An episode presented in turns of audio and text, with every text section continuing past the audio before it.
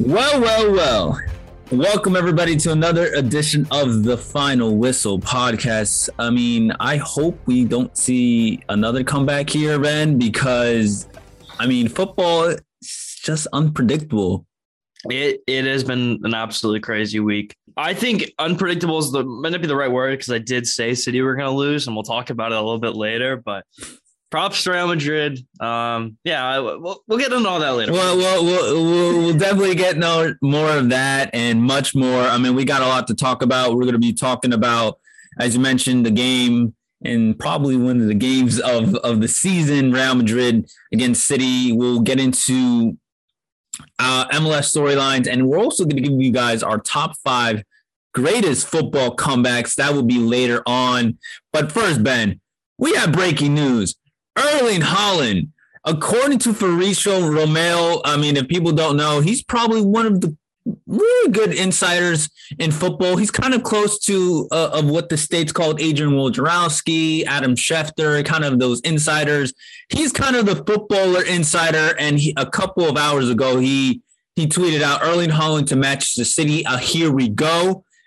Erling Haaland passed his physical test to become a new Manchester City player. He went back to Dortmund and it will be official this week. Manchester City told Borussia Dortmund that they will activate his release clause, which is close to $75 million, or excuse me, 75 million euros in the next couple of hours. Uh, it will also be announced from City and Borussia Dortmund's point of view that this will be official. So, Ben, Manchester City, Haaland, reaction.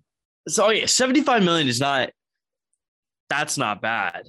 That's not bad at all. But we just signed Alvarez, who I think is going to be a very good player for Manchester City. The likes of Gabriel Jesus are stepping up. Erling Haaland is not needed. I think there are more problems defensively than offensively. I don't think scoring is a problem. I think Pep has shown that he can play without a striker and he's proven it multiple times. So Haaland, yeah, he could be this generational type talent. I don't think they need him. I what I think they really need is a veteran striker. Stop bringing in all of these young guys that need to prove themselves in these big time leagues. I'm nervous for another Timo Werner situation. That's what I'm concerned about. Yes, Haaland is way better than Timo Werner, but I mean, the thoughts are still there. You see, likes to Fernando Torres from Liverpool to Chelsea, and they were in the same league. And at one point, I mean, correct me if I'm wrong. Torres, when he was at Liverpool, kind of considered the same talent like as Haaland. It, it's so hard this transition from an outside league into the Premier League. It's not going to work out. Uh, I don't know. I, I would love to see Luis Suarez or Robert Lewandowski come to Man City as a veteran type player, how Cavani did it to United, something like that. Haaland is not the right move. He's not the right move. I'm gonna end it there. so, despite rumors that Haaland is going to make over, according to what they're projecting, he's going to make about 375 pounds per week. I mean, that's a lot of money. Um, he will sign for five years, so it'll be June to 2027. I mean, it's still unclear of what's going to be the scenario with his salary, but this one is, I think, one that Manchester City fans should enjoy. I think for the last couple of seasons, we have been heard the Haaland story go as a saga.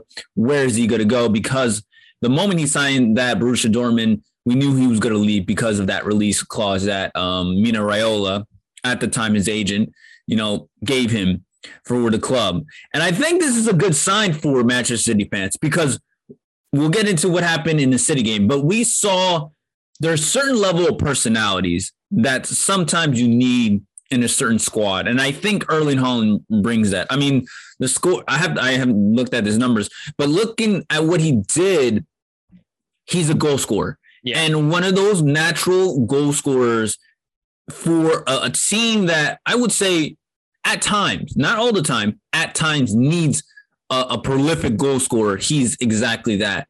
I mean, he's, you know, great on the ball, great on the feet, fantastic. Just anywhere, maybe he's clinical. He's seen it in the Champions League. We've seen it in the Bundesliga. And I think the difference between him and, uh, you know, in Dortmund, him and City was, as you mentioned, I think that money, as he sounds, 75 million, obviously it's, it's a chunk change of what his value Jack is. Grealish was way more. That's that's where I'm like, it's okay because Grealish is way more. Continue though. I mean, it, it's just incredible. But looking, it, it, look look at this. In his three seasons at Borussia Dortmund, 21 goals, seven assists, this season. Previously, 27 goals, six assists. And then, you know, he came on halfway through the season, 15 games, 13 goals, two goals. He's a goal scorer. He's a natural goal scorer. And those kind of strikers, those kind of players are hard to find. He's a clinical player. I think this is a great signing. I like this signing. As I mentioned, Julian Alvarez, City needs personality. I think defensively, listen, Ruben Dias, I think it's solid. I think maybe you need another partner with them. Maybe you need a couple fullbacks. We've been saying that for a couple seasons. But when you have a, a striker of Haaland's caliber, that is hard to find. I think I think City fans will enjoy the arrival of Haaland to the Premier League. The, the one thing I will say is Haaland's play style does not suit Man City. Haaland, I feel like, is more of a getting behind striker, and I don't think City need that. I think they need that target man who's very comfortable being on the ball. Um, granted, I can't really think a name off the top of my head of someone who is like that. But I don't know if Haaland fits that play style. That's that's where my concerns come in because he's gonna have to completely shift how he plays. And it, will the goals dry up with that? That's the big question mark I have around him. The money's fine. I'm okay with spending that much money on him. He's worth that much. He's worth way more than that. Um, it's just how he's gonna fit and how is he to be able to keep up this high goal scoring form that we've seen him do for the past three years? I think one thing also that's very important, and obviously this is all going to mind you the the future of Pep Guardiola is Pep even next season will make a difference to this player. I think as we've seen historically throughout Pep's career, he's completely changed player. Remember, Raheem Sterling was a player that we thought he needed to improve his finishing. Under Guardiola, completely different you know, as we've seen with some of these players, Lionel Messi, you know, Andres Iniesta, Xavi, I mean, all of them who played under Guardiola has improved, have changed dramatically. And I think we will see that with Haaland. I mean, we'll, you know, it's still the question of will Guardiola be there the whole time, but I think this is still a player that Pep Guardiola will, will love to have. Yeah, Pep Guardiola did just resign, I think, until 2024, if I'm not mistaken. Yeah. Um. So yeah, you're right. He'll I don't think he's going to be here too much longer, but I mean that's we'll we'll get into that in a few seconds once we transition topics. It felt like you know the Haaland saga was a little, I guess, over exaggerated. Also yeah. because I felt like City was in prime control of this the whole time. I know Chelsea was in the race, but then they took themselves out of the race when they signed Lukaku last season. And then when you look at it, Barcelona I mean, financially can't even, you know, afford some of their own players. So that that was an issue too. And then we're and we also have news of Real Madrid and what's going to happen with Kylian Mbappe. And we knew they'll probably go all out for Mbappe.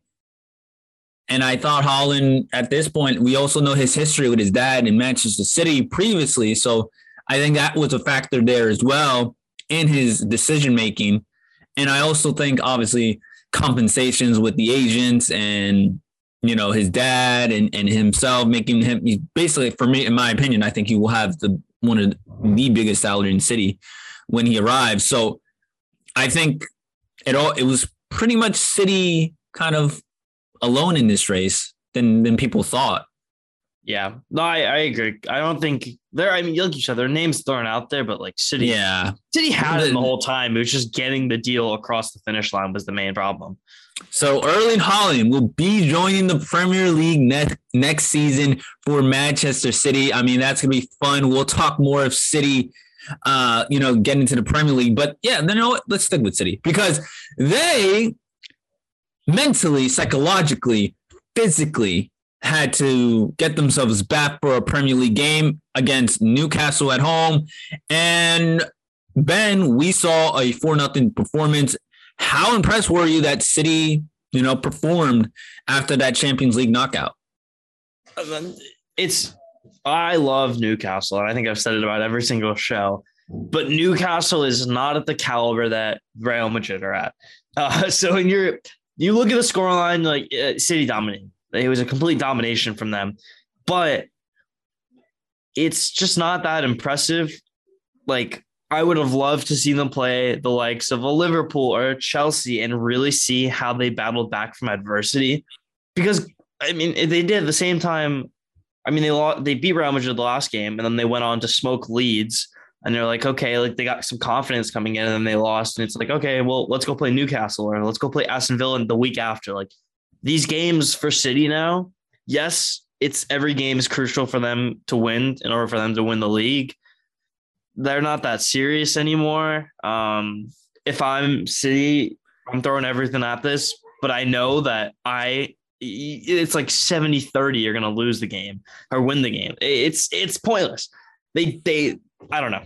They just this game meant nothing to me. I want to see them fight and play better opponents week in week out. It's like watching it's like watching PSG lose. This is how I would say. It. It's like watching PSG go from like losing to Barcelona to playing like Rennes. Like it, there's just no comparison here. I mean, it's just listen. It doesn't sound good on the Ben side of it. Um, he doesn't sound good. But let me say this: they had a win they also are still in the title race in the Premier League. I, I think, you know, what happened, you know, obviously happened, but we also saw the result of Liverpool and what they did. And so City had to perform and make sure they were full control of this title race, which they now are in with a three point lead. And, you know, they have a couple more games. And, you know, this is going to be something for City to continue to build on. Obviously, as you mentioned, you know, this is, it means nothing, but I think it still means something. And then we heard Pep Guardiola talk about it. You know, Liverpool have a history of playing well European competition. They have one title in 30 years in the Premier League. So, I mean, it's so funny that he said that. I mean, we'll get into that that comment later because I do want to bring that back. But, uh, you know, it, it is something to, to talk about. I think this is a hell of a result because Newcastle again not playing much now, still want to perform for next season, and and this was the game I think City had to get, and you know in the Premier League we as we have seen they know the system, they know how the style play works, and I think they got a four nothing win, and I think just just getting that first win after that that result in the Champions League, I think mentally will I wouldn't say go away, but it will help them recover because I think you know winning always solves everything. Uh, the only thing I want to bring up here is as we're talking about the Premier League season's narrowing down, we're talking about these pointless fixtures. what are your thoughts on how the matchmaking system works towards the end of the season? Because for the past few years, there's yeah. a lot of criticism saying, okay, there's a title race happening and City are playing Aston Villa, Newcastle, and Wolves, whereas Liverpool are playing Tottenham, like a West Ham, like all these big sides. Like, should there be a better system in place where the tougher the teams that you know are going to be fighting for the title should have those tougher games on paper heading in?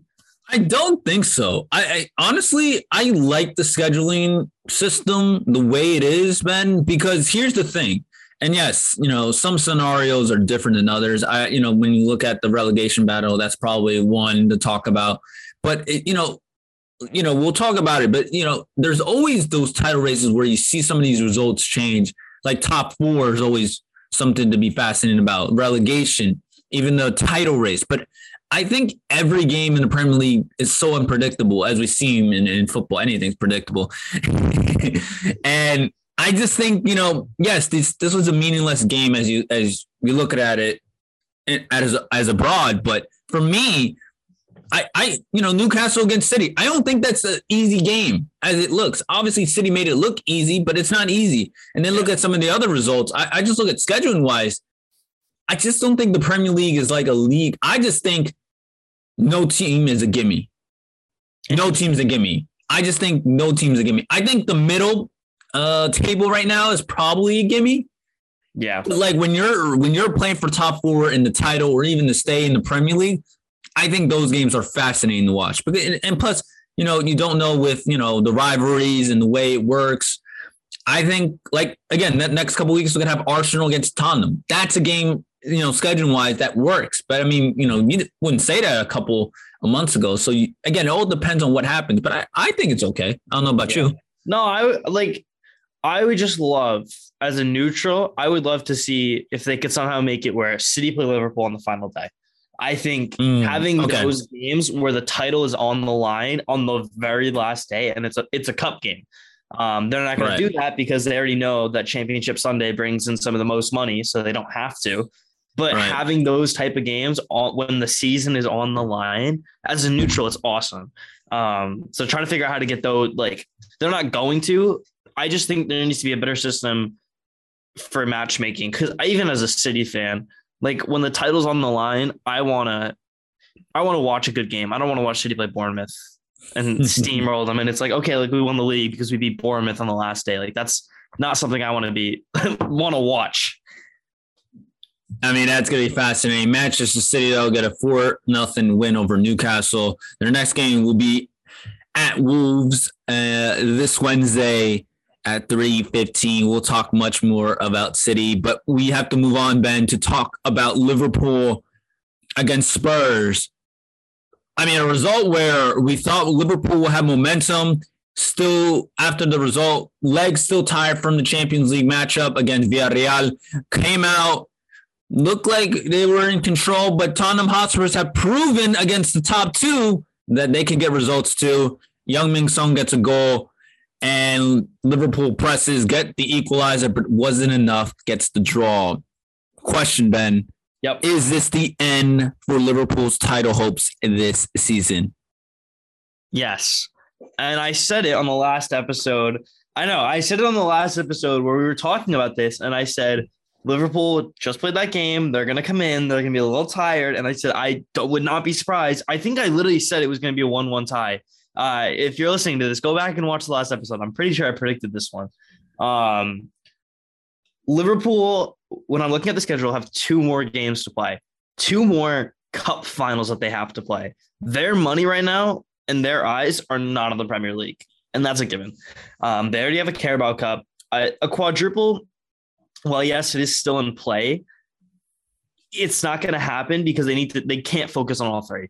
Um, and their schedule is a little bit more difficult. We've talked about a lot last week, but I just think this Liverpool team is going to start resting their players a little bit in the Premier League. I think I wouldn't be surprised if you see the likes of Sadio Mane or Mohamed Salah coming off in the 70th minute and they get that extra 20 minutes of rest because there's a Champions League game to be played. So I think I think they just don't have their eyes set on the Premier League. I think they could if they if they said we don't care about the Champions League anymore. We want to go focus on the Premier League. They could easily go do that, and they could easily come back and beat City. And I would not be shocked. But the way things are right now, and with City gaining that goal differential as well, that's City have a four point advantage at this point. They have the goal differential on Liverpool. They have four goals on them, I think. So I don't see Liverpool coming back. I think it's over for them. Funny enough that you brought that up because I was going to bring that up. yes, the goal differential I think was a, was a was a huge win for City, and you know, because, you know, again, these two head to head had, you know, the way they did kind of they drew. And so it was goal differential. And I thought when City scored the amount of goals, that was very smart of them to score as much goals as they needed to, because again, it could come down to to to points and goals. So obviously there. But Liverpool, you know, they were one of the hottest teams in football, as we talked about before losing to Villarreal. Again, it was a tire's legs you know, they're playing at home. They had the crowd with them. I mean, again, this is a Spurs team against the top two have been really playing well. Uh, and they're trying also to try to keep their hopes to get into Champions League football. And we'll get into that. But Liverpool, I think, will have a difficult portion to get the quadruple. I don't see that happening. Are you kidding me? Winning four major trophies in one season. I don't think I've ever seen that in my lifetime. I don't think that's possible. Have United? Um, United oh, United the United did the the double. I don't think anyone's ever done the quadruple. The quadruple, quadruple. I've never. That is hard, and that and that and there's a reason why it's hard to do. Uh, again, Manchester City had no Champions League, had no competition left. I think this is their title to lose, as you mentioned. Liverpool. I don't think are that concerned about the title race. Yes, they want to be in the title race, but at this point, Ben, I mean, you also have to, to, keep in mind, as you talked about, like they got to rest players. They got to make sure these players are, are, are, fine, as we saw with Real Madrid uh, this weekend. I mean, they were playing all their bench players, even their academy players, uh, in, in after clinching the title. So I think Liverpool, you know, looking their next matchup, they're going to play tomorrow against Aston Villa. We'll see what happens there. Again, it's it's a mentality that it's difficult to Ben to keep up playing that same intensity all the time. It it's not easy. Yeah. You know, especially the way Liverpool want to play. And to do that, if you want to conserve energy, you cannot do that, you know, for the next, I would say next month. Like they they can't they can't do that. They have two finals and then they have three games in the Premier League. I just don't see themselves just playing this same way for the next four straight weeks. I don't see it. I mean, what do you? I think we talked about this, but what what do you, what would you prioritize if you're Liverpool? I'm going Champions League. Yeah, I would.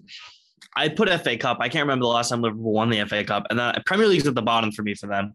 Um, yeah, and I think I would go. Mm-hmm. Go ahead. I think it's a it's money. Sorry, and then B. Yeah. I think it's the FA. Uh, the Premier League is the one where if they lose it, no one's going to be on their backs about it. Everyone's going to be like, okay, like you you weren't expected to win this. That's okay. But I think these other two that they're in right now are things that they realistically are the front runners and should win.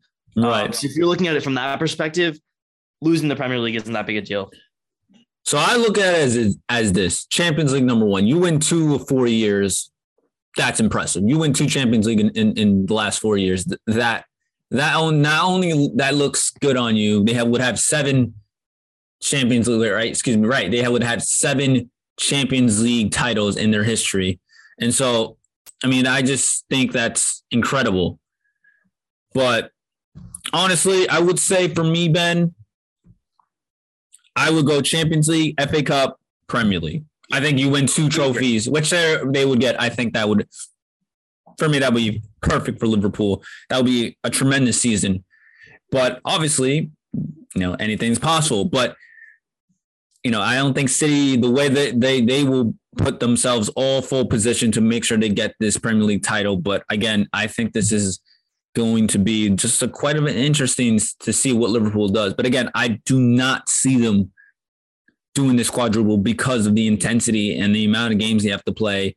And the again, you you want to conserve some of these players because Real Madrid will be ready, and, and that and that's the game I think that's more priority right now. If I'm Liverpool, because it's a Champions League, and the Champions League is one of or the biggest competition in in the world. So I will have that as priority. I think one thing you're talking about two Champions Leagues in four years. I don't think enough has been said about three Champions Leagues in three years from Real Madrid. Um, it's just something that I don't think people understand enough about how much of a time commitment that is where you're putting yourself it's a long time ago but three Champions League wins in three years is incredible. Um, you're playing over what, like fit? trying to think how many games that is. Probably an extra 10 or 12 games on your schedule. Like it, it takes a toll on you. And the fact that they did it in three years and we're sitting here talking about how Liverpool could potentially win two in four years, and that's still a big thing. It's props to Real Madrid. I just wanted to toss that little point in there. Uh, I agree there. I mean, I'm all I'm all in I'm, I think obviously Real Madrid winning three straight is important, but yeah. Liverpool doing that, I think Real Madrid historically, again, you know, history of the club makes all the difference as, as we mentioned, but Liverpool doing this in an era where City's dominating the Premier League, in an era where, again, you look at City as one of the dominant teams. Yet Jurgen Klopp has come in and really turned this Liverpool team into a powerhouse to make it the way they did. Because again, getting to Champions League finals isn't easy. I, you know, we've seen it, you know, Atletico Madrid do it. We've seen Barcelona do it. But, you know, it's been a while since we've seen a Premier League team kind of, you know, make it in in a short period of time. You know, we've seen Chelsea do it, but you know, to see them get to another final is highly impressive. And I think to do that the way they did also was was really well. Can I pose you one quick question on this? Yeah. If if City weren't as dominant in the Premier League, would Liverpool have this much success in Europe? If Liverpool, what was the what? can you repeat that? So if City weren't as dominant in the Premier League that they have been for the under Pep Guardiola, Mhm. do you think that Liverpool would have been this successful in Europe? I say no. No, I think that the reason Liverpool are so good in the Champions League is because the Premier League, no one expects them to win it.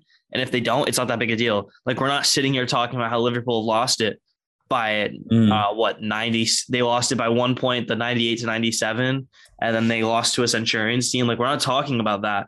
Liverpool have kind of gone under the like under the radar in the Premier League and then they pop up in the Champions League. But yeah, that's my question to you. Do you think because Liverpool are so under the radar in the Premier League that they're doing so well in the Champions League? I agree. I I think the fact that when City pushed Liverpool, I think that's that's just helped this team. I think it's really pushed them to strive to be the best version of themselves, and I think Klopp has been pushed, even Guardiola has been pushed, and I think it's helped Liverpool. And also Liverpool uh, are a team that just uh, I would say are, a team that just knows how to play. Uh, uh, what people like the most is a, a team that loves to play for each other, and I think that's what we see with this team. And that's what a lot of you know ex player, former players say that the difference between Guardiola and Klopp is Guardiola's uh, uh, his, intensity is a, is sometimes a little too much, and we don't see that at Liverpool. And Liverpool looks like they have joy and they enjoy playing with each other, and that's I think makes a difference. So we'll leave it there, and when we come back, we'll we'll continue quickly on the Premier League, talking about some top four finishes, some relegation battles, and much more here on the Final Whistle podcast. Stay tuned. All right, welcome back. We're back. Let's first, before we get into some, uh, you know, Spurs, Arsenal, kind of uh, top four implications. I want to get into the game that Ben had to text me because Brighton not only had a had a, a game plan, but they not only scored one, two, they scored four against Manchester United, and they got a huge win. And United once again a, a disappointing result. Ben, is this the lowest we've seen of Manchester United this season or ever? So they they talked about on the broadcast where this will be the lowest uh the ugh, excuse me Manchester United's worst ever Premier League season. I'm sitting in my room, and my roommate are watching the game. He looks at me and goes, "This is their worst." Like he's like, "If I'm Man United, this isn't that bad." And I go, "Oh no, this is bad." um, obviously, I think under David Moyes they finished eighth, but this team, you're looking at the squad that they have and how terrible they have been all season. Like, think about if they didn't sign Ronaldo. Where would they have been without Cristiano Ronaldo? They'd be nowhere. Um, and I think, yes, Mason Greenwood's whole situation has taken a big hit on United because he was a player that they would have been able to rely on. Um, the likes of Ten Hag just not trusting Edinson Cavani sometimes uh, has seen them take a hit. But in terms of squad that they have and the expectations that are around this team, this is the worst I've ever seen them. And I think everyone will agree with me in saying that. I think the one player, mm, there's there's two or three players I would say I think have been good and that they should not they should be completely removed from any of this conversation. That's David De Gea, that's Anthony Elanga. And I mean that's that's really I think Juan Mata recently can and Matic can be taken away from that. But if Juan Mata and Matic are your two best players and you have Cristiano Ronaldo on your roster, that's Right. something to be Well, I wish I had my friend Kyle, who who's long, hard Manchester United fan. He he lives and breathes and sweats Manchester United because he had he was telling me, "Hey, can I come on?" I was like, "Well, you know, I had to think about it for a second because you know, if I had him on, I mean, I just he would just go outrageous about this United team. I mean, listen, lowest points they're gonna have in the Premier League. I mean, this Manchester United team everywhere. I don't think there's a future. What's going to happen with this team? This not only again we've talked about this last week, and and again it's just so annoying, but we ha- I have to reiterate yet again, it starts from the top down. And the fact that we and the thing that sums all of this up, Ben, all of this is that Ralf Rangnick is could actually have the national team job and also be consulting with Manchester United. That sums up everything. What's happening with Manchester United? I mean, that just blows my mind. I'm like, what? You're allowed to stay with the club while you're you're coaching the national. It's a complete mess. I mean, Erik Ten Hag, I hope I've I've always believed in his in his in his philosophy and the style of play. But man, there's so much work to be done here. I, I, defensively, they're Eric, Harry Maguire, the most expensive defender in the history oh, he of football. Sucks. He sucks. they spent so much money on him. They thought he was going to be this Virgil van Dijk because previously that's what you know Liverpool did. They upgraded their their and signed one of the, the center backs at the time it was Virgil van Dijk, and Manchester United tried to copy that, and clearly that just hasn't been the case. It hasn't worked out. Then we get to the midfielders. There's if you're trusting Fred and Scott McTominay to be your best two center defensive midfielders, that shows you a lot of where Manchester United are. Then let's get to up top, the forwards. Marcus Rashford has done a tremendous job off the field and in the in the stance he's he's done for Manchester United, an ambassador. But he hasn't, he's only had one plenty 20 plus goal, all competition goal scoring tallies in his career. That's injury though. That's injury this year. Injury, no, no, yeah. injury, injury, etc. No, no, but the, he's had a couple seasons where we thought he's a good. He he has to be better. That's yeah. just the that's just the fact. And then Bruno Fernandes, a player I thought when they made the signing, you know, he looked like he was going to be this brilliant player last season, played tremendously, has fallen off. And yet they're going to give him a new contract. Like he's 26, 27. I'm like, are you sure you want to give him a new contract after he's had a disappointing season? Doesn't that not make sense to you? You give a you reward someone a new contract when they don't perform well. Doesn't that make any sense for this United team? And so when I look at this, this is a complete mess. There's so much this team and this club needs to do to catch up to where it once was. You know, we have a list. This once upon a time, you know, Manchester United would be a team of comebacks. I mean, they're far from that. And this is so bad. What a horrible result. Feel bad for United fans. I feel bad for Erik Ten Hag. I don't see this going well. I hope I'm wrong. But man, this is horrible to see United. That's just bad. One of the most historic clubs in the world has fallen terribly, terribly. terribly. And terribly. I, as a Manchester City fan, I love every single minute of it.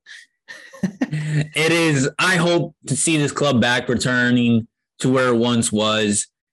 Honestly, we thought this season they would be a contender to the title. We thought coming into this season that they will be a, a title contender with the sign of Cristiano Ronaldo, uh, Rafael Varane. They thought they will be enough to compete for the title. And Varane doesn't get talked about either. No one talks about how terrible he's been. But because he's Rafael Varane, he just escapes it. Like, no, he's been terrible too. I mean, it's just it's all over the place. Cristiano Ronaldo, who knows what his future will be? I mean, obviously, if he decides to stay, this will be the first time in his career he'll play in the Europa League or what, you know, depending on where they finish. But man, oh man, Manchester United have so much work to be done. I don't see where this club goes from here. And I hope United fans understand that I will help you and heal you the best way I can by giving you my best effort to talk about this club. so this club good. But listen, and all and all jokes aside, I mean, this is just another another episode of the fall of Manchester United. I mean, there's videos. Anybody wants to go watch uh what you call um there's a there's a YouTuber, I think his name is Kumar. Yeah, if you ever guys ever watch watching YouTube, he has something like he, he makes a lot of creative videos about like downfalls and story of former players. Like there's some amazing stories of uh, Adriano. Um, he talked about Bojan Krkić.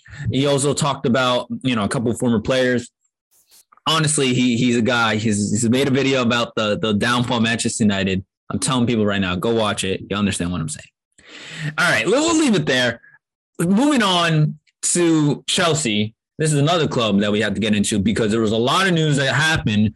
Um, one of those news were Ben that they finally have the Dodgers part owner Ty Bern, uh, Bonley as the winner for taking over the club for Abramovich. So they have a new owner.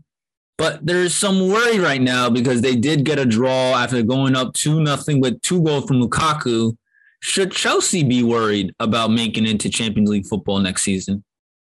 Uh, no. Normally, I'd say yes. But if you look at the table, I mean, they're five points away from fifth place Tottenham.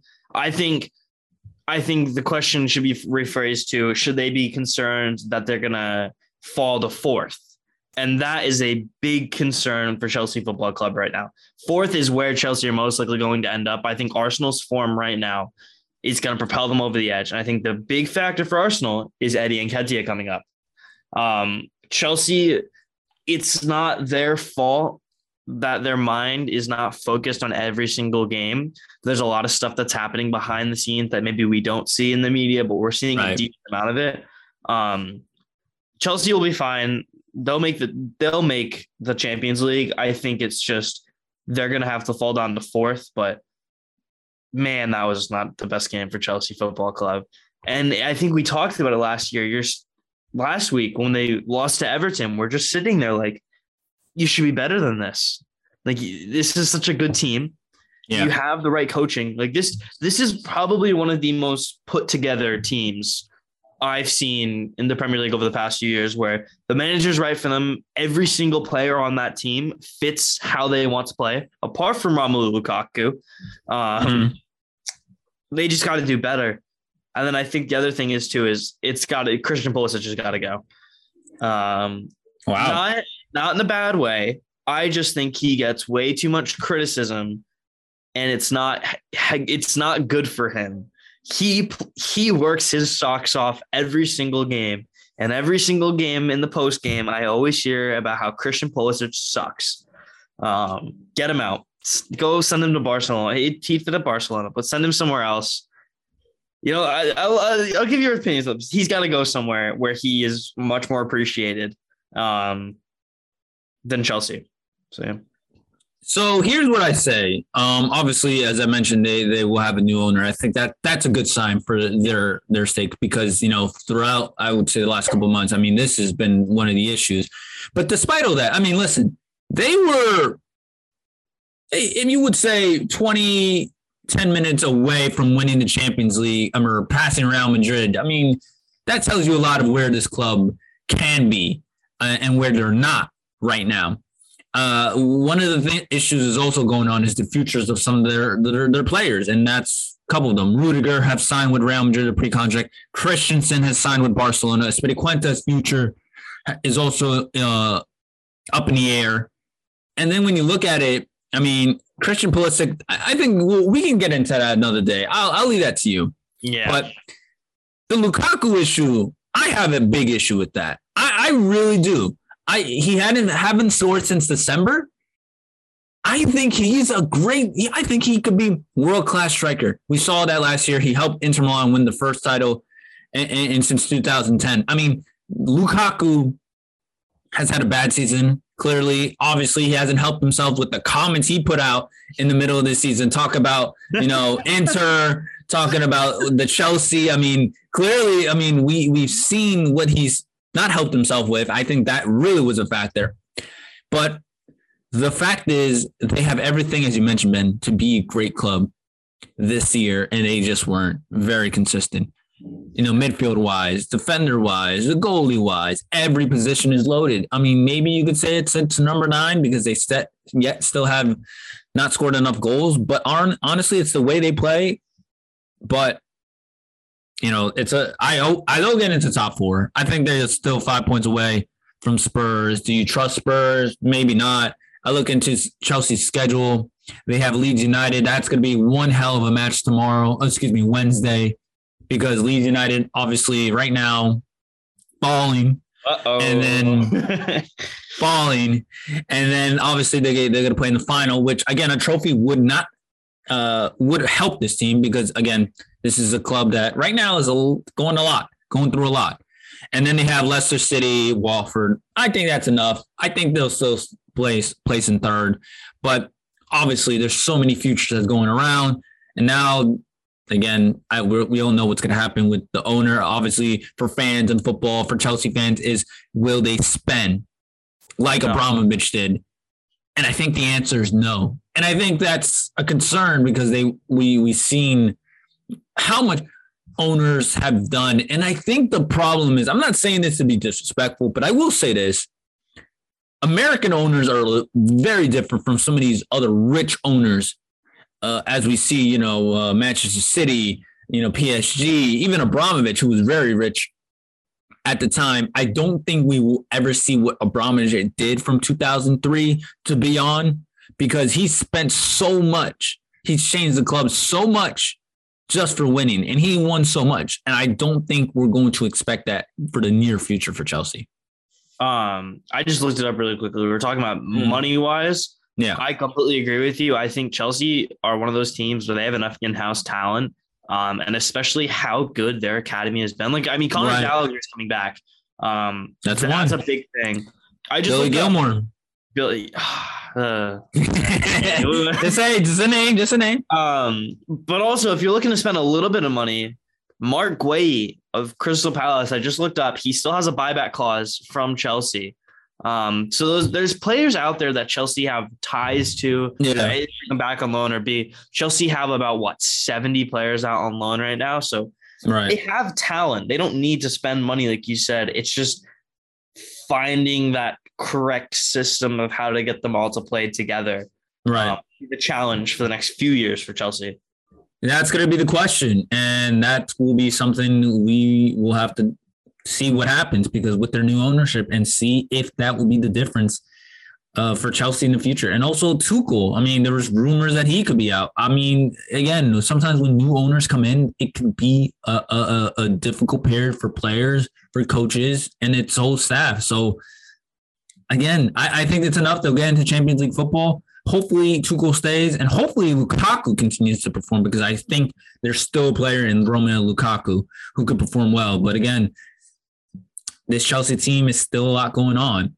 Um, I want to get into Leeds United and Arsenal lastly because Arsenal get a 2 1 win.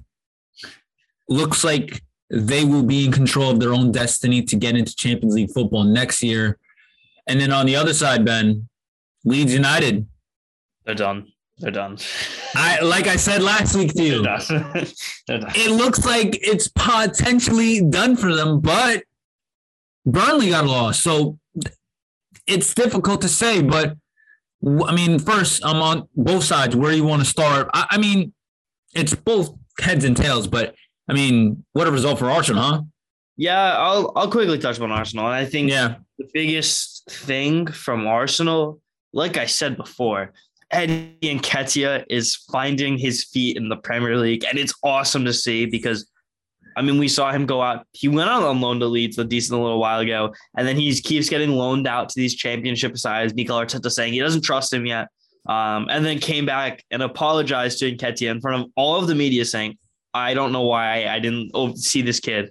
Um, he is going to be the key to Arsenal's success in the next few seasons, especially. Wow, you think he's going to sign? Do you think he's going to sign a new contract yes. with Arsenal? Wow. Yes. Okay. I think I think Arteta coming out and saying I I really screwed up here um, is a is a big thing because when was the last time you heard a manager say, "Oh, I I didn't even think about him and I and I apologize." Right. Um, he's going to be the key to their success. So seeing him play and perform well and like we got to talk about Lacazette does not have a contract. Lacazette's gone. Yeah, almost almost likely. Um, but they still had to play him because they didn't have anyone else. So the fact that he stepped in and has scored five or six Premier League goals this season in this short amount of time, incredible. Um, as well as the likes of Tommy Tomiyasu coming back in the squad. Right. Be good to see him. Uh, what's gonna happen with um, there's a lot of questions around this Arsenal squad, but like we said, Champions League, they're fine. I think they're gonna get third. Do you think they're gonna get fourth? We'll see who's right. Um, going to Leeds, it- it's the goal differential that I'm looking at right now. That's the thing is that Burnley have minus 17, Leeds have minus 35. That's an extra point right there. There you go. Um, I talked about it when I saw Jesse Marsch came in, and I don't think he had. I don't think he's was given enough time to change Bielsa ball from these Leeds guys to save them.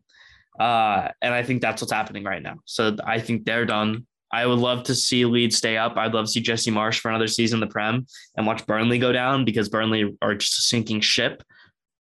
But I I think the way Leeds have taken the rest of the season, it's, it's Leeds. Just sad. Leeds United will play Chelsea. Yeah. Chelsea, both Chelsea looking for a result. I don't think they're home, but I don't see that as a win. Brighton, as we saw, they scored four goals against Manchester United. Yes, it's Manchester United, but that won't be easy. And then they got Brentford. So I see two of the three losses. I think that's for me, that's enough. And I and I think Burnley get one more win. I think they sit in the Premier League, and I think Leeds United will will get relegated. I think it's three points that keep them.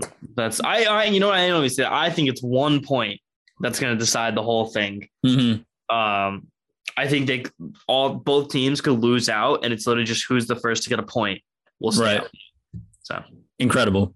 But so much going on in the Premier League. I mean, there's gonna be games happening throughout the week. Hopefully, next week we'll, we'll recap all that. I mean, so much more to continue on here on the Final Whistle podcast. We got the Champions League to discuss.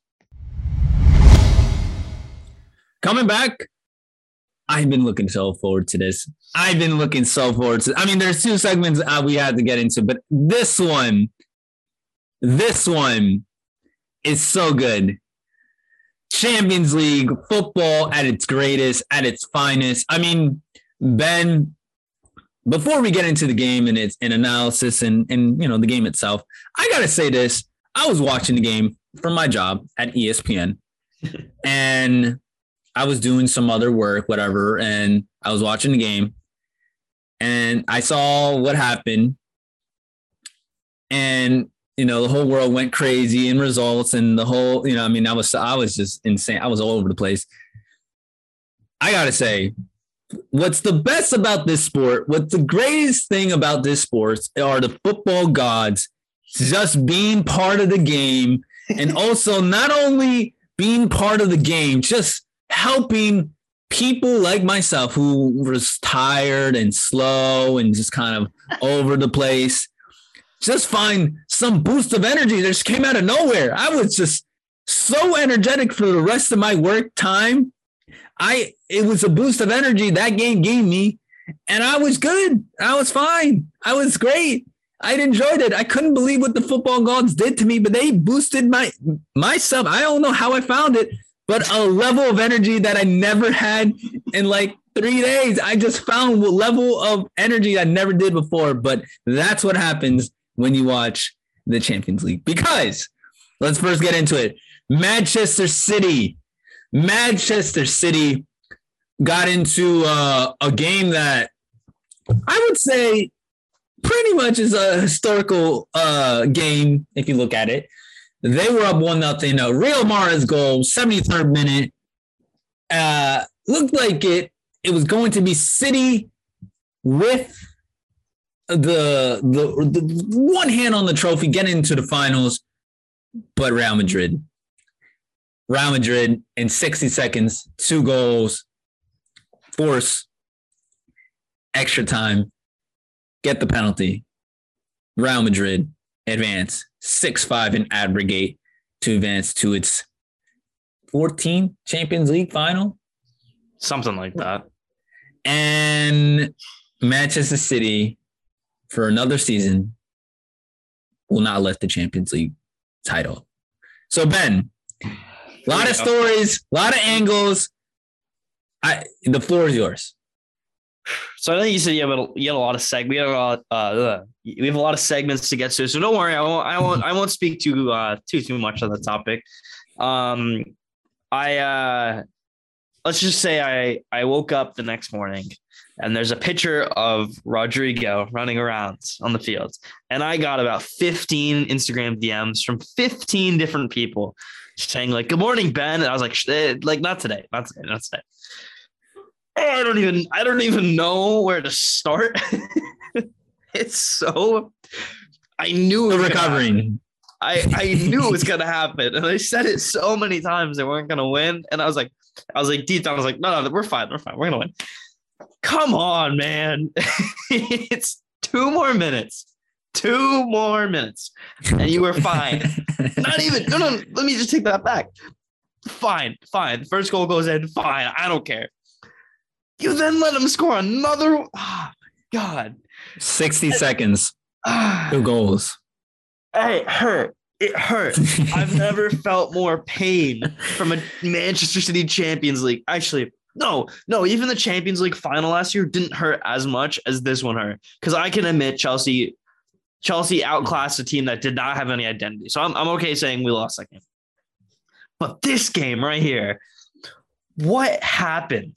I, I couldn't tell you. Like, did you fall asleep? Did we all fall asleep on defense here? Like, terrible game. I, I'm I, here, I'm handing it back to you. I can't. I can't even. I'm still recovering from this.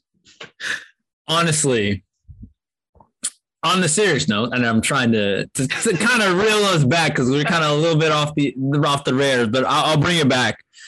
Honestly, Real Madrid Carlos Ancelotti, we got to give some props to him. Oh yeah, because not only did he now for was it now he has an opportunity to win his his fourth Champions League with Real Madrid.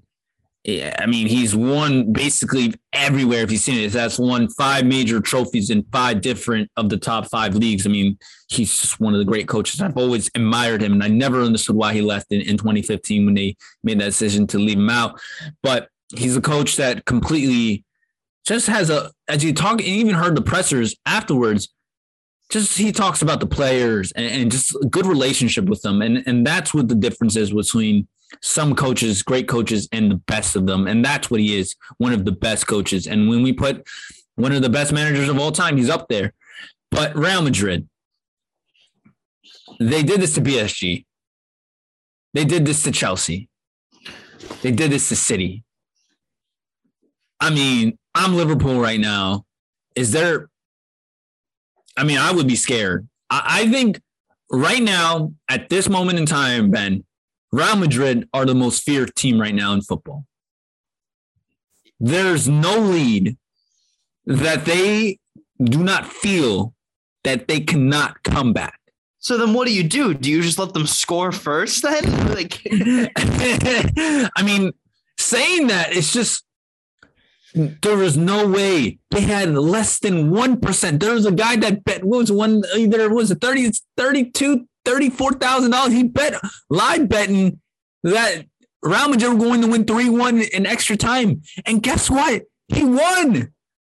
There was 1% chance they were going to win. There was no evidence at all. Real Madrid had nothing. Karim Benzema, I thought, looked like the Karim Benzema from previous seasons, had opportunities and missing.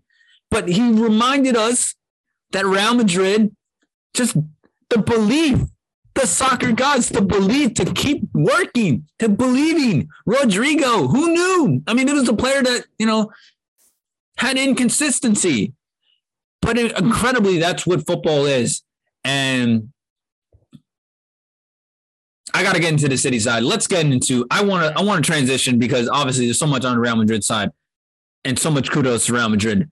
But Pep Guardiola, this is something I've been talking about. I've been dying to talk about because this is something I, am really intrigued to hear your perspective on.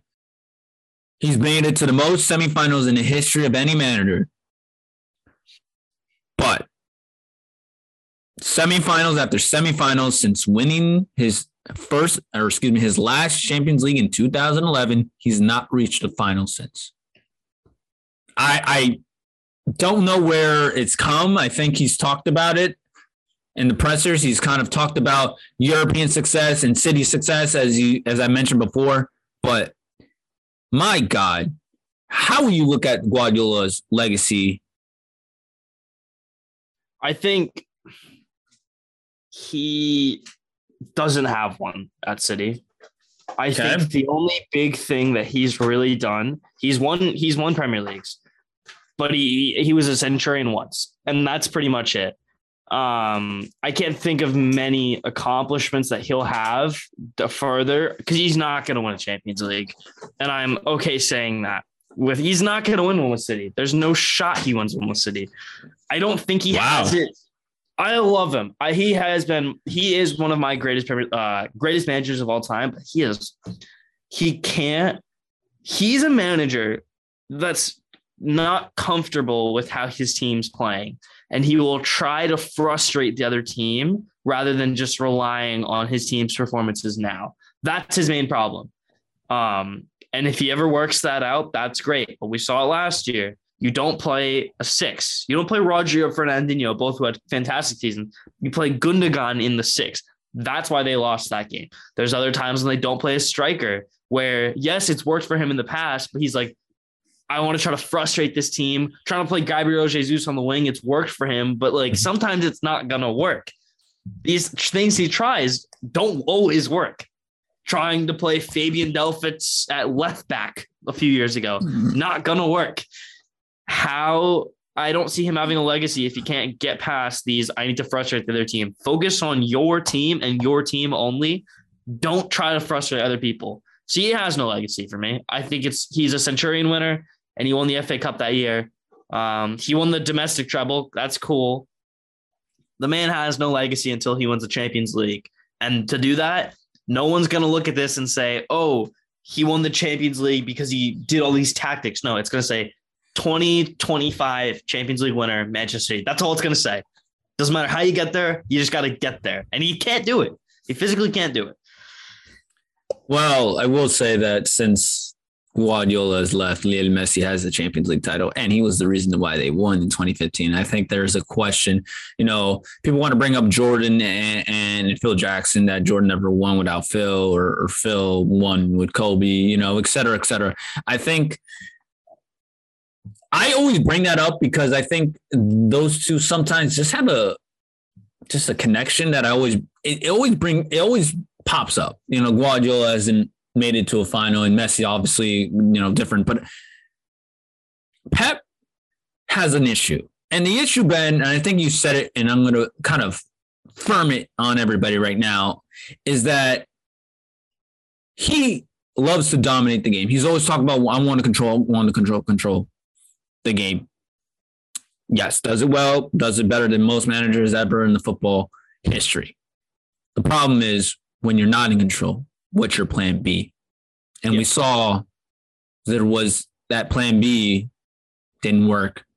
And, and when you don't have a plan B, your players have nothing. And you just saw that that that game, that that was Real Madrid from the moment they scored that that first goal. I mean, you sensed it like something was coming, and as you saw, led to the goal. And then there was no reaction, nothing. They were psychologically done. I said after that first goal, or excuse me, that second goal, they ain't coming back. They are not coming back. And we saw this season also, Manchester City, and again, when they are, are pushed by an opponent, they don't push back. They only have two comebacks this season uh, in the prem. I mean, in, in the, all of season under Guardiola. Real Madrid have nine. That's the difference. Real Madrid, when the game's ugly, they come back. Barcelona, a team that came back in the weekend, have seven comeback wins this season. That tells you it's not about domination in the game. It's not about having a, a certain style. It's about character and can you have a plan B even when your plan A doesn't work. And that's what we see. And it doesn't work. And that's been the problem at Manchester City. He doesn't have a plan B, and it clearly has now put him in a situation where yes, he's one of the great managers, but he still hasn't won since he left Barcelona. And I think that right now for his legacy, still is a leaves a question to a lot of people's eyes. I think his job's safe. I think that's something. No, no, absolutely. His, job, yes. his job's completely safe. Yes. It's just there's a there's this point where your job's safe, and then you're comfortable in your job, Right. and then you're pushing yourself. He falls into that where he's comfortable. He's trying to get to that point where he's pushing himself to exceed expectations of everyone else, but he he can't get there because he can't bridge his he can't bridge the thoughts in his head from comfortable to competing at the highest level and doing Right. it week in week out, not just creating weird tactics, but just keeping the same thing that has worked for you. And especially, I mean, think about the year they won the 100 points, I think it was 17, 18. That was a Man City team. Yes, they didn't face much adversity, but when they went down, it's like when you're playing and you're a kid and you say, okay, we just scored, it's still zero zero. Right. That was the same mindset for every single time they scored. That's what we saw them score probably at least 10 games that were over four goals that season because they were vicious. I don't think they're that vicious anymore. I think they've kind of just they get pushed back a little bit and they get nervous like you talked about and they get timid and they don't know what to do. They're not that vicious team that we've seen. So how do you bring that back? That's Pep Guardiola's mission for next year. Okay. Uh, on the other side, Ben, Villarreal brought it.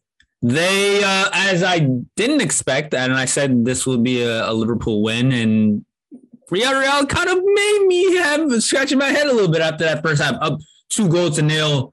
Really looked like they had some level of control, and they looked like they ran out of gas. Liverpool win. They scored three goals and advanced to, again, as we mentioned, three finals in five years. Um, Liverpool against Real Madrid. Early, early predictions. How do you look at this matchup? Real Madrid three, Liverpool zero. I stand Wow. by it though. Wow. I'll I stand mean, by it. I, Okay. you gave you asked initial thoughts, and then boom, I was just like, they're gonna steamroll them. Okay. Um, and I think it's I think I think it's what we've talked about all podcasts. It's that Liverpool have still have things to play for, and Real Madrid don't. And that's not well, no, actually, no, that's that's all because of how these teams have played all season. Real Madrid have made it so comfortable for themselves domestically that they don't need to go after every game. Liverpool do. That's going to be the key factor. You're going to see players getting rested in other tournaments for Liverpool. Yes, rest is good, but they also need to keep playing with each other. They need to keep Right. fighting and keeping in that competitive environment. And if you're getting rested, you're not getting to experience that. That's what's going to happen with Liverpool. I don't think, I think it's going to be close to the first 20, 25 minutes.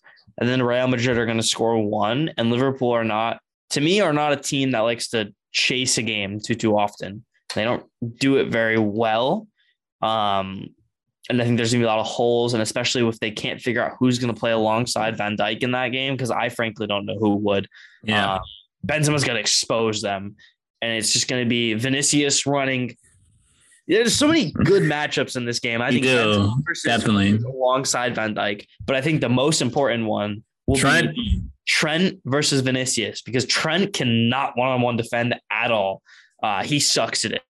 So trying to watch the two of them go at it is going to be awesome. Plus, Trent's going to get caught way too far up the field as he always does, and with Vinicius' speed and dribbling, it's just going to be a recipe for disaster. I'm going to sit back.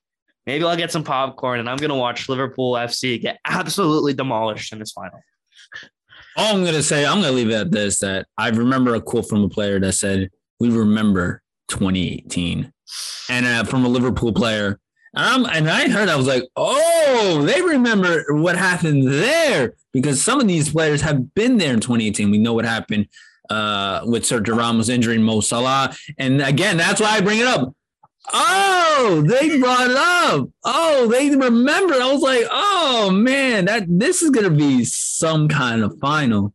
So for me, I'm really gonna enjoy this because the fact that a Liverpool player said that and the rich history of Real Madrid and knowing that right now Real Madrid are, are in a uh, in a moment where they look like they're the most feared team right now because no result are, are scared to them right now. I think it really leaves anything for them, and anything's possible. But it's gonna be some kind of fun. I'll just we'll say more for this when the final gets closer, but uh, we'll leave it there.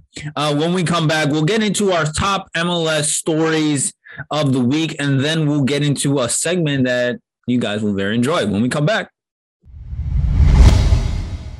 All right, coming back. MLS story of the week. Ben, you could start off, or unless you want me to start off. I'll, because- I'll start it off. oh, go Uh, ahead. Lead the, lead the way. I I like this segment because it'll you've given me the opportunity to create a story out of the New England Yes. Revolution and give me a, a platform to rant. Mhm. So here we go. I've I'm moving my mic right in front of me. Bruce Arena is not only the head coach of the Revolution, he's also the the sporting director, I believe. I think that's his title. So he is allowed to do all of the transfers, all of them. He brings in every single player. He brought in Sebastian Lletget. Okay, that's cool. He's a men's national team player. Fair. Jozy Altidore. Well, Bruce, that's a little weird to me, but you know what? You've coached him before, so maybe you'll get the best out of him. And then he's brought this guy in named Omar Gonzalez, who, if anyone doesn't know, was in his prime about 10 years ago with the LA Galaxy. And Bruce has said, we need some center back coverage. We don't care about Jon Bell, who's progressing very nicely and should realistically get in the side a lot more. Um, he's brought in Omar. And if I've ever seen a worse center back than Omar Gonzalez, let me tell you, this guy stinks. um, so my storyline here is that Bruce Arena is relying too much on players that he has coached in the past, and that's why they're not succeeding at the highest level. The Revs went up in this game. They were up. I think it was 2 nothing, And they score once again, conceded an 89th minute goal to drop two points. He relies way too much on previous knowledge from other players. He can't get past the fact that his players that he coached 12 years ago are not in their prime and can't do the job. So, Bruce Arena, figure it out, please. They're not even in a playoff spot. I think they're in 12th in the East. Terrible for a team that was tipped to win the MLS Cup this year. Um, they've dropped so far out of the power rankings that it's ridiculous. So, my storyline of the week Omar Gonzalez sucks. Bruce Arena, got to figure it out. Wow. I don't know if I'm gonna top that. I ain't go that I ain't go I ain't go that deep, but I will say this. I mean, I, on the lighter note, on the lighter note, uh, I will focus on the Seattle Sounders because yes, you know, I want to talk about Seattle in a way in that hasn't been talked about because finally, after multiple years of trying to compete with the Mexican uh, clubs and trying to win a trophy, they finally won the historic, or I would say, the CONCACAF Champions League trophy over Los Pumas. They get a 3 0 win in the second leg, and they claim the title to become the first MLS team to win the competition in its new format since it started in the 2008 2009 campaign. Ruben Ruben Diaz gets two goals, and it was enough for this team to win. I think is a huge kudos to MLS because for a very long time, Mexican soccer has always been a, a league that looked down at MLS. And I think for the last couple of years, we started close to Toronto. A couple of seasons ago, where they were close to winning it. Um, the last couple of seasons, we've seen Atlanta do it a couple seasons ago over some of these Mexican teams. I think the gap between MLS now and in the Mexican clubs in Liga MX is now closer where it's ever been. And I will say now that Seattle are now one of the teams they've never missed the playoffs in their history. And again, sometimes history, Real Madrid, sometimes when you have history on your side, uh, it helps you tremendously. And we saw Seattle win a trophy that not only gives some boost to MLS um, and also boost to the league, but hope that I think right now MLS it's on its way as a league to compete with the Mexican clubs right now. And I think sooner or later we'll see something. I don't know if it will happen or not. Maybe we'll see a league between uh it's been talked about about the Mexican league, the Mexican clubs and Major League Soccer coming in together in a, like a tournament style uh league. Who knows how that's gonna work? I've heard rumors of that happening, but MLS win, Seattle win, uh, and a loss to the, the revolution because that's our stories of the MLS week. I think we'll have something funny. I hope, Ben, I hope this changes, but we'll see. But transitioning next, because this is a new segment we call Field of Comebacks. Me and Ben will give you guys five of our top greatest football comebacks ever. I have five. Ben has five. We're going to go back and forth. We'll see if we can try to get our list correct or even the same because Ben told me before that we will have likely the same uh, teams, but we'll see. Uh, ben, you can start off. You want to go? We're gonna go five to one. Okay. Yeah. We'll, so, we'll alternate. We're gonna alternate. Yes. Okay. Um, you go first. Go ahead. Number five. You probably didn't even watch this game, and I. It's a West Bromwich Albion game. 2013 on the final day of the Premier League season, they played Manchester United in what was Sir Alex Ferguson's 1500th and final game for the club. Manchester United, uh, this is the historic 5 5 tie that you've probably heard about. So, United go up 3 0. Uh, Kagawa scored in this game for United. Jonas Olsson, who I've never heard of, and the New England Revolution legend designated player for about three games, Alex Büttner scores. Wow. And then all of a sudden, West Brom out of nowhere, Ravel Morrison, a name that has has so much negative connotation with it. Uh, he comes in, he scores.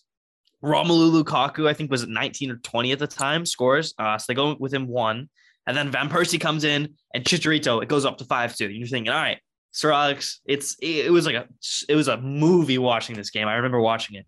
I was like, all right, this is this is his storybook ending. And then all of a sudden, Youssouf Mulumbu comes in, he scores, right. and then another two goals for Lukaku ends the game in a 5 5 tie. West Brom came back twice. They came down from, I would say, the first comeback. They were down 3 nothing. They came dr- to draw back 3 to 2. Uh, and then all of a sudden, they do it again and they make it 5 5. Fantastic game. And I'm very impressed. Okay. Good one. Like it. Remember it. I didn't watch it, but I remember the highlights. Uh, 1999. I'm gonna go. I'm a historian, as you guys all know on this podcast. I love to go back to history because I I love the game so much. Manchester United. I'm sticking with Manchester United. I'm gonna go with the two one win over Bayern Munich. They scored two goals in stoppage time. They were Bayern Munich were up up one nothing. This is the 1999 Champions League final. If you guys don't remember, two goals one of them, the second one, came from former manager of United, Ole Gunnar Solskjaer, gave Manchester United their first ever Champions League trophy. But looking back on it, two goals in stoppage time. And as you saw, it was a cross that came in. They get in the header. It was in the Camp Nou.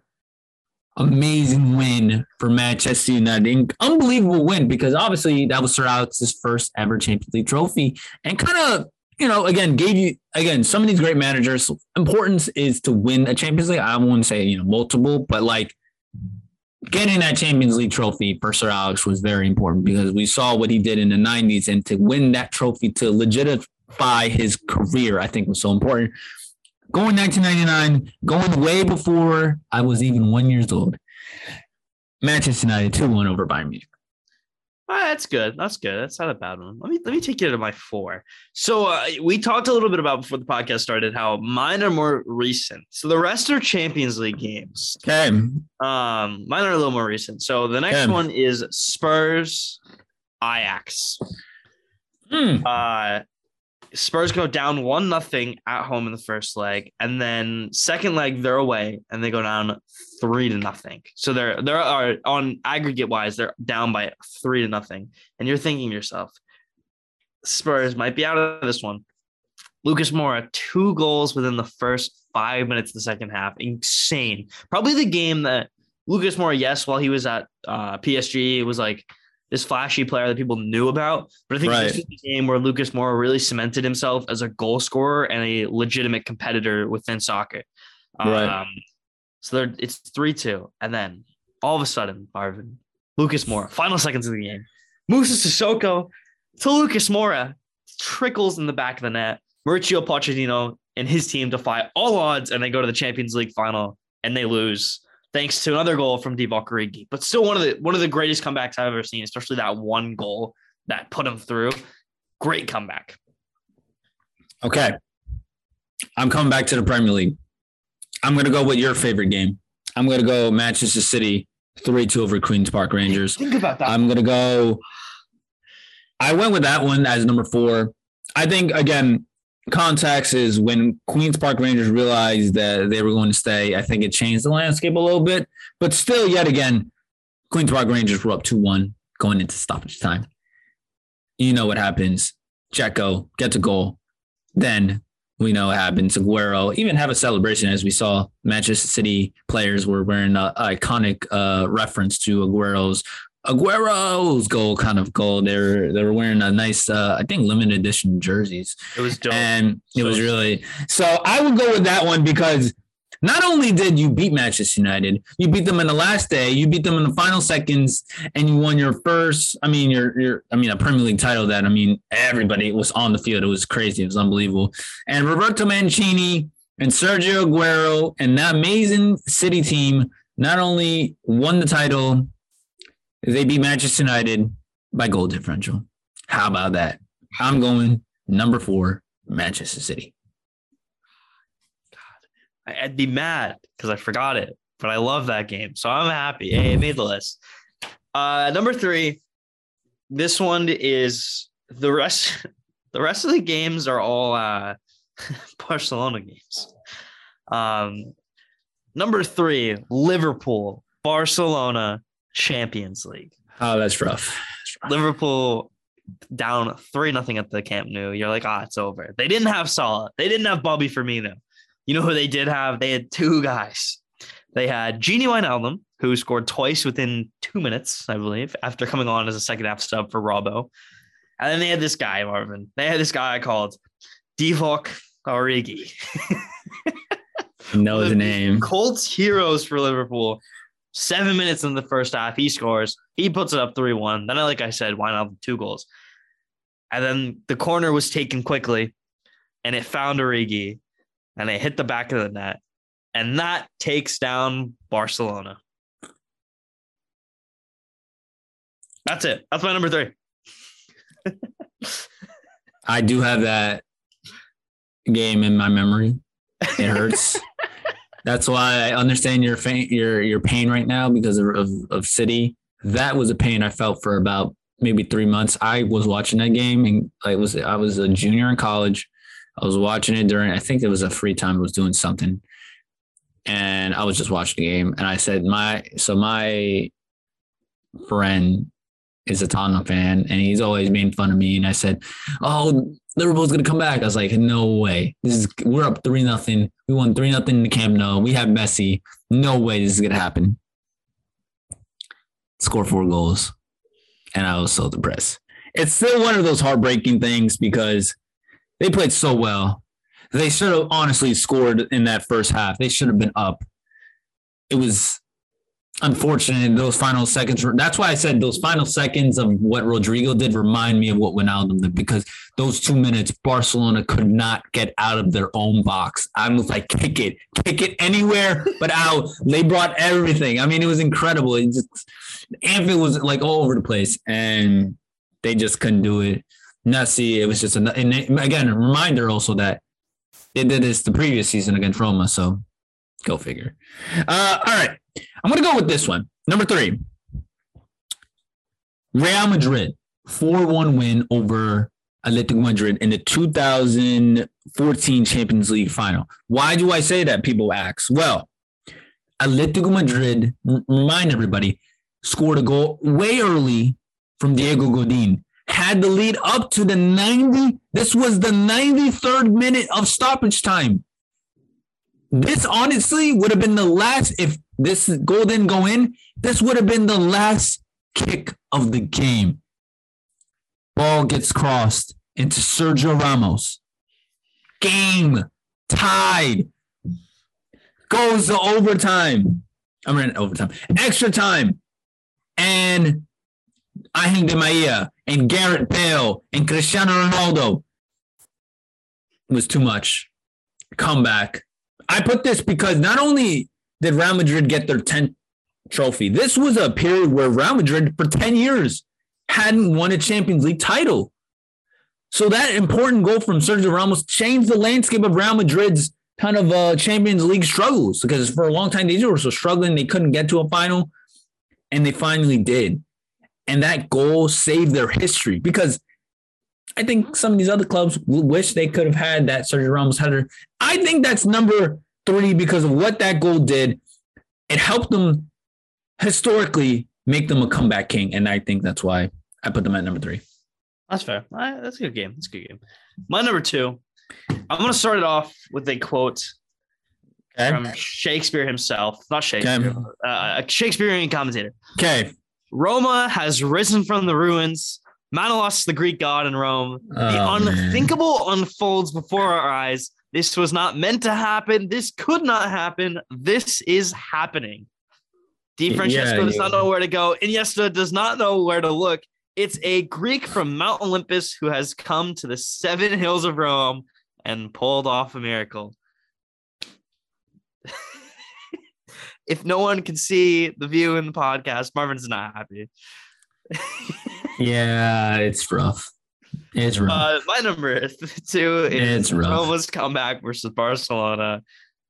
to go to what the round of 16 or the the the quarterfinals of the champions league we would have won that champions league final i am telling people right now we would have won i still say that. I can't believe because liverpool goes on and wins and then they lose i mean all right ben I, uh, can we pause one second? Because i just gotta say this.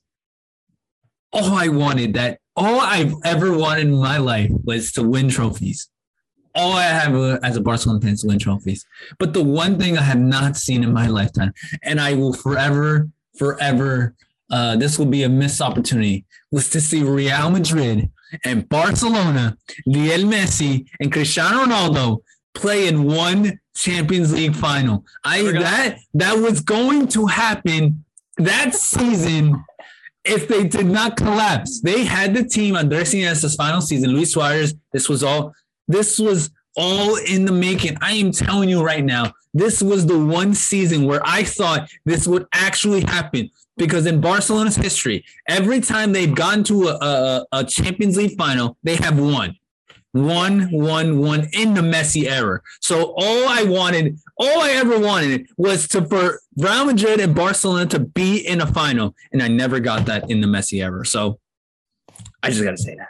I don't really think I need to go over too too much of this game. It's only rubbing salt in the wounds here, but you've you let Edin Dzeko, a uh, Manchester City reject oh my goodness. Daniele De Rossi, one of yeah. Roma's yeah. all-time heroes, and then Kostas Manolas. What a guy he was. What a guy he is. He scores the header. Yeah. Barcelona have been taken down. That's my number two, and that's a really good number two. Good. That's a very good. That's a very good one. That brings me. I mean, again, Liverpool. That brings me still the, more depressed than this Roma gun because you know it's Liverpool and we were up there nothing. Uh, in that case, I mean, obviously, but I'll go to number two. People are gonna have questions with this, but I won't. Barcelona wins it 6 1 in a legendary Champions League round of 16 in 2017. I'm going with this one at number two. PSG had the first like four nothing. We all thought that's your number two. Oh, I have this as my number two. PSG leads four nothing in the first leg. Honestly, I thought it was done. No chance going back to the Camp Nou. But I, as always said, once upon a time there is light. Once upon a time there are houses, and then once upon a time there is the Camp Nou. And one thing I will say is that Barcelona, historically, once upon a time, were just unbeatable, as we see, we don't see now. Six goals, three goals in stoppage time, including, uh, I would say, Neymar's greatest game in club history, comes in like uh, maybe two minutes, five minutes, and gets two goals and that final assist to Sergio Roberto and the greatest comeback in the history of the Champions League, one of the great comebacks in football. That's why it's my number two. This game is great. I love this game. I know where I was at this game. I was my freshman year in college when this game happened. I do. This is a very delightful game, but it's my number two because it's six. It's hard to score six, but I still have it number two. Now that's my number one. Okay. Um, which means so I, I won't really I'll just I'm not gonna get into it because you, you went over everything. Mhm. Which which means though that you've put the Liverpool Barcelona game at number one. I did. I'm not mis- interesting. I so here's why I put them in number one. The difference between the PSG and the Barcelona and the PSG and, and Liverpool game for Barcelona is this. The away goals. Yeah. The away goals. Barcelona made sure they didn't score. They scored three goals without giving up an away goal. So all they had to do was to score one. All they had to do was they, they had to score one, and they didn't. And Liverpool scored four. Four. Three of them in the second half, mind you. Three in the second half. I know PSG, uh, you know, were up four in the first leg, and they scored four nothing Barcelona. But the difference is, I just believe PSG weren't the favorites. Barcelona were. Yeah. I thought Bar- Barcelona were just that was a bad performance, you know, in general. But I thought Barcelona were the favorites. So it's a little different because Liverpool, I thought had no chance because we thought Barcelona would at least get one goal at Anfield, but they didn't. So I have them as one. Horrible. I Horrible. I agree that both of these deserve it. I think Barcelona PSG is number one Okay. because Cavani scored. True. Because Cavani True. made the score five, or I think it was five three. He made the away goal rule come into play, and that's where I think that game is a lot is is the greatest comeback of all time. Uh, if if it was in like the semifinals, I think, or I think if it was a semifinal match, though, me and you wouldn't have as much of a debate. I think that one would have gotten a little bit boosted just because it's a quarterfinals of Champions League. It's a little different, but Yeah. yeah, that's where I have it. Notable mentions. I have some. Liverpool 3 3 against AC Milan in the 2005 Champions League final. Liverpool were down 3 0 to a mighty, mighty great AC Milan team. Liverpool literally scored three goals in like 10 minutes in the second half. And Liverpool go on and win that trophy in penalties. Uh, another one was recently I have been is uh, France 3 1 up against Sweden in the Euros Okay. Scored allowed two goals, forced extra time, and then losing in penalties from the Mbappe miss. I have that one. I had thought Sweden, uh, Switzerland were done. I thought they had no chance. Yet they allow, I mean, excuse me, France allow a comeback, and that's incredible. So some notable, some notable names. Yeah, no, it, I, I like this kind of segment, but I, I think I have the better list. You know what? I'll post. We'll, we'll post something on Instagram. If you're listening to the Mm. podcast, follow us on Instagram, and we'll uh we'll see who has the better. Comment down below who thinks Oh yeah, we'll definitely do something. Come comeback list. I think mine's better. You think Okay. better? Mine's better, but that's okay. We'll leave it at there. Uh, when we come back, we'll get into our final segment, which is football. Who? Oh, we got that to do. Much more when we come back. All right, coming back. Final segment. Football. Who? Trivia. All right, coming back. Final segment. Football. Who? Trivia. It's gonna be uh, a really interesting one. I have some uh, interesting one for Ben. This one's gonna bring. I, I brought him some little sugar, some sauce. You know what I'm saying? So uh, you can. Let's start off with your list. What do you have, Ben, for me today? It's a North London Derby week. Uh, Thursday, two forty-five is uh, Tottenham Arsenal, so I had to bring back one of my favorite North London derbies. March fifth, twenty sixteen. This game tied 2-2. Coquelin uh, red card 55th minute, which is Okay. why uh, Tottenham were able to come back from 2-2 down, or 2-1 down, excuse me, or uh, one nothing down. Mm, The biggest thing that you're gonna remember this game by. Okay, this is not the right lineup. Go back to me. Go back to me. This is not the same one. though. okay. Okay. Well, I have uh, a couple of uh, interesting questions. I have a couple on Serie. I have one from MLS. I hope you got right. This is the one that's in your ball alley. And then we have another one that uh, I kind of wanted to bring some transfer window questions. So I brought one that, that I hope you get right. And this one you probably won't, but I wanted to see how good you you you might be historically by knowing this question. Uh, but I have some very tasteful question for you. Take take it away. Give me a question. Give me a question. All right, here we go. How many goals did Ronaldinho score with his AC Milan career? Again, he played from there from 2008 to 2013, about four years in AC Milan. So I'll give you here. We're gonna go mul- multiple answers. I'll give you some help. Okay. 26 goals is A. B is 36 goals. Or C, 46 goals. B. 36 goals. You think Ronaldinho 30, so that, is that your final one? Thir- Mm. 36 goals Ronaldinho have scored in his AC Milan career. Uh. No, no, no. 26, 26. I don't think he scored that many. I don't. I don't remember watching him too much. I don't really think he scored that many. Is that your final answer? Yeah. 26? Yeah. You are correct. Yes.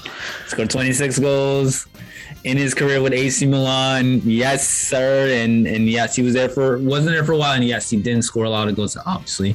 But um I thought I had you a little bit, but figured it out. I'll take it. I'll take Nice. it. Uh. So I found it. I found the episode. All right, here we go. So, like I said, North London Derby. But the the goal that you're gonna remember this by is Harry Kane is um far edge of the field. He's on like the left hand side. He's at the edge of the box. One step inside, curls it around Petr Cech into that far corner. So this is the game we're talking about. Okay. One one was the actual score. What year is this? It's still 2016. I had the wrong 2016 up. So it's uh, November 6th. 2016. Oof. Okay, okay. So I'm gonna give you the Arsenal one. Okay. Um, I've given you the goalkeeper already, so I won't. I won't. So. I'm giving I'm giving you the Arsenal. yeah. So they're Okay, playing. okay. From what this the records are showing, they played a four-two-three-one.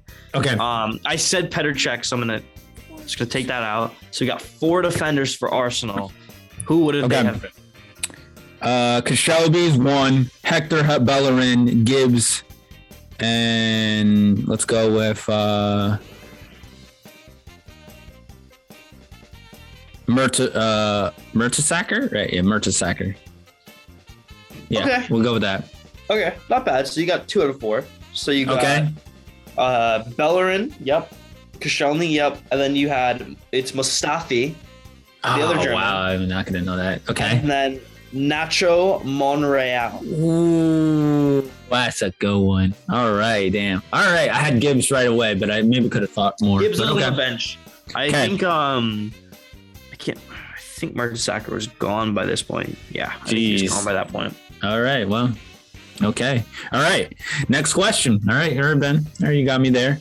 Uh, what was Diego Maradona's transfer fee from Barcelona to Napoli? So I'm going to give you a hint. Okay. So when he made his world record signing from Argentina to Barcelona, it was about 7.6 million. So I'll give you a hint there. And it's an even number. My gut says 12. No, what, what was the Barcelona? What was the other? What was the? So the Barcelona was 7.6 million. Because I'm trying to think of like because only recently prices have gone up drastically. Like I feel like it wasn't Right. long ago that like 30 million was like the record transfer. Right. I'm just trying to think about time wise. I think This is 86. yeah. Let me go 10. I think 10's a fair price. The answer is correct. 10.48 million is the fu- is the answer. Wow. I didn't think you had that in you. Holy moly. Yes. Oh my goodness. I didn't think you had that. I, I mean, damn. That's that's this is probably one of I mean, you're perfect right now. Two for two. I gotta keep it up. Damn. One more. I got one more. All right. Oh, I you're not gonna get this one. I hope not, but okay. Continue. Uh, go. No, let's not. do Go. um. Let's do the CDMs for you. So there's two center defensive. mids. Okay. Uh Coquelin. Yep. Hmm, 2016. I'd give you a hint, but the hint I'm gonna give you is way too. You'd get him right away. Is he is he an Englishman? No. All right. Is, is, is the is the hint if I ask for the hint of the country, is that giving it away? Yeah. Okay. Uh, let's see. Me giving you his country Yeah, as well as how long he's bet he was at Arsenal is too easy. No way. I don't think that's him. No. He's he's left-footed. He's left-footed. That's the hint. okay. There's not many lefties. That's why it's like I have a Um. Okay, so he's not a lefty. I'm thinking of somebody else, but I don't think it's him. Uh. Let's see. He's a legend at the club. Ooh. Why am I blanking? Damn. I know Coquelin was one of them. Hmm. Coquelin's right. Coquelin's right. Uh. Let's see. Damn. Uh. Damn. Trying to think. Spain. yeah, I think it's the major countries. Dani Ceballos. No, that is not Dani Ceballos. It's not Danny Spain- Uh, let's see. Oof. I know. Wait, is it? Is it? No, he's not a legend at the club. I'll give you 20 No, more. no, no. All right, I'm probably gonna go with Xhaka. Xhaka. El Xhaka. Ah, yeah, it's Xhaka. I got it. Oh, let's go! I know. I was thinking too hard because I'm thinking 2016. So what I'm thinking, I'm like, oh, it can't be him, but it was him. I was Xhaka. Yeah, well, well done, well done. All right. All right, I'm ready for the last one. I'm going 100. Who? Who was the second highest paid player in MLS in the 2009 campaign? Number one was David Beckham. But what's number two, Ben? I know you're not getting this right. We'll see. I'm gonna go shot in the dark here. Alexi Lalas. what? I don't think he was playing at the time. Is he not? No, Ah, 2009. never mind. No, no, never mind. Never mind. Give me, give me a hint. Give me a hint. Give me a hint. Uh, all right, all right. Well, at the time we had a lot of big players. I'm going to give you a list of players in 2009. Highest paid players in MLS. I, I think I have a guess. I just don't know if he was still at Aston Villa at that point. That's why. Uh, I'll, well, I'm going to give you a couple of options. So Clem Dempsey, Okay. all right? Landon Donovan. Okay. Uh, I already gave you uh, David Beckham, who was the highest paid player. Yep. Uh, Juan Pablo Angel. Uh, he was the one that uh, I don't know if people remember. Hmm. Uh, Cuauhtemoc Blanco. Doesn't ring a bell, right? The Mexican star in, in the Chicago Fire once upon a time. I Remember Landon Donovan. We can go with I said Juan Pablo Angel. no. It's got to be Landon Donovan. It's got to be Landon Donovan. Landon, are you are you sure? Yeah. No, I'm sure. It's got to be Landon Donovan. You sure don't want to go with Taylor Twellman? No, no, no. Fuck right. that guy. Oh, I swore my bad. it's okay. It's all good. And trust me, uh, listen, it's happened to me. Uh, the answer is Cuauhtemoc Blanco No. from Mexico. He played for the Chicago Fire, so he had the second highest contract at 2.9 million. All right. All right. All right. There you go. Let's wrap this up. I'm gonna stump you right now. All right, here we got go. four. We got the three behind the one striker. Okay. Two wingers, a cam, and a striker. Okay, I got this. All right, no. Theo Walcott, Mesut Ozil. Uh, I'm trying to go left winger. Hmm, can I go Ox Chamberlain? You could go Ox. Uh, no, I'm wrong. Alexis Sanchez. And then no, no, no, no. Wait, wait, wait. Hold up, hold up. Was Alexi there yet? Yes, he was. I know he was. But I'm trying to I'm trying to make sure he wasn't the striker because he could have been the striker instead of the wing. Huh. trying to think, but who what striker was at Arsenal at the time that played striker? Oh Alexis Olivier Giroud. Yeah. No, no, no. Oh no! Oh my god! All right, you got me. Uh, you were close. It's not Giroud. It's uh, Iwobi was on the wing. Oh my god, Alex Iwobi that guy? Oh no. Yeah. Oh my goodness. So uh, what was the list? It was uh Walcott, Ozil, Iwobi, Sanchez. Wow. So that was so that was my thing. I was thinking they had to had Sanchez up top and then someone to wing, or they had Sanchez on the left and then Giroud up top. Yeah. So damn, I was so close. Oh, I was so confident in this one. Wow. I think I won. I think I won. you got two out of three. I mean, We did the math. I think we're even. I think we're pretty even. yeah. Got two out of three. You got And I got plus two two. Plus three. Two plus two plus three. What is that? Two plus two plus three. Oh, you beat me by like, uh, like a minimal amount. God damn. I, I respect it. I, I got two right this time. I'm But I, I wanted to get the last one. Damn, I was close. Wow. Wow. Uh, there's a lot of games going on in the Premier League. The North, North London Derby, as that's probably going to likely be the game that's going to decide Champions League football for yeah. both If clubs. Arsenal win, they get in. So I mean, it's going to be Arsenal wins, they get in. Yes, as you mentioned, uh, there's so much going on in football. We even get to Barcelona. Ansu gets to come back and scores a goal, amazing goal for Barcelona in his return. Uh, and we'll get into much more next week. But man, oh man, Ben, I had so much fun. Uh, we'll talk about this again. Enjoy, everybody.